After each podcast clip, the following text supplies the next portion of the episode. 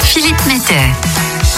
Pour cette nouvelle chronique innovation, nous allons continuer notre série des innovations lauréates au Festival qui ose. Après le revival de Meta Radio et la chronique sur l'outil vulnérabilité des zones crues, revenons à un projet que je vous avais déjà décrit et qui a été lauréat de la catégorie Réussir notre conversion vers les gaz verts.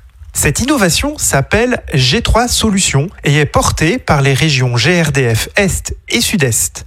Maha, Jean-Charles et Sébastien ont expérimenté une solution de gaz portée dans les départements de l'Ain et de la Côte d'Or et testé plusieurs cas d'usage concernant le biométhane. Alors, pour commencer, qu'est-ce que c'est que du biométhane en gaz porté? Il s'agit de liquéfier ou de compresser le biométhane, puis de le transporter par camion vers un point d'injection. Avec la liquéfaction, on réduit le volume du gaz par 600 et il devient ainsi stockable et transportable. Et la cerise sur le gâteau étant de le transporter avec des camions roulant eux-mêmes au bio-GNV.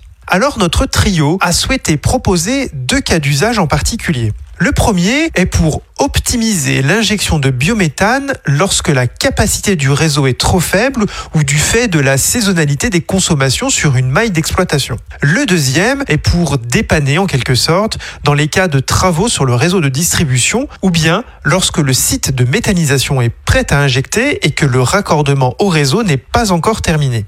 Ces deux cas d'usage ont le même objectif, obtenir un maximum de gaz renouvelable dans le réseau de distribution et faciliter la vie des porteurs de projets de méthanisation. Des expérimentations ont donc eu lieu en 2021 et ce projet innovant a su démontrer de sa viabilité économique et de sa faisabilité technique. Durant les tests, chaque transport effectué par l'innovation de Maha, Jean-Charles et Sébastien ont représenté la consommation annuelle de 14 logements neufs. Et ils ont également convaincu le jury du festival Kios de GRDF qui les ont désignés lauréats de la catégorie Réussir notre conversion vers les gaz verts. Nul doute que d'autres terrains d'expérimentation vont s'ouvrir dans les prochaines semaines pour le projet G3 Solutions et l'aide qu'il apporte à la filière du biométhane.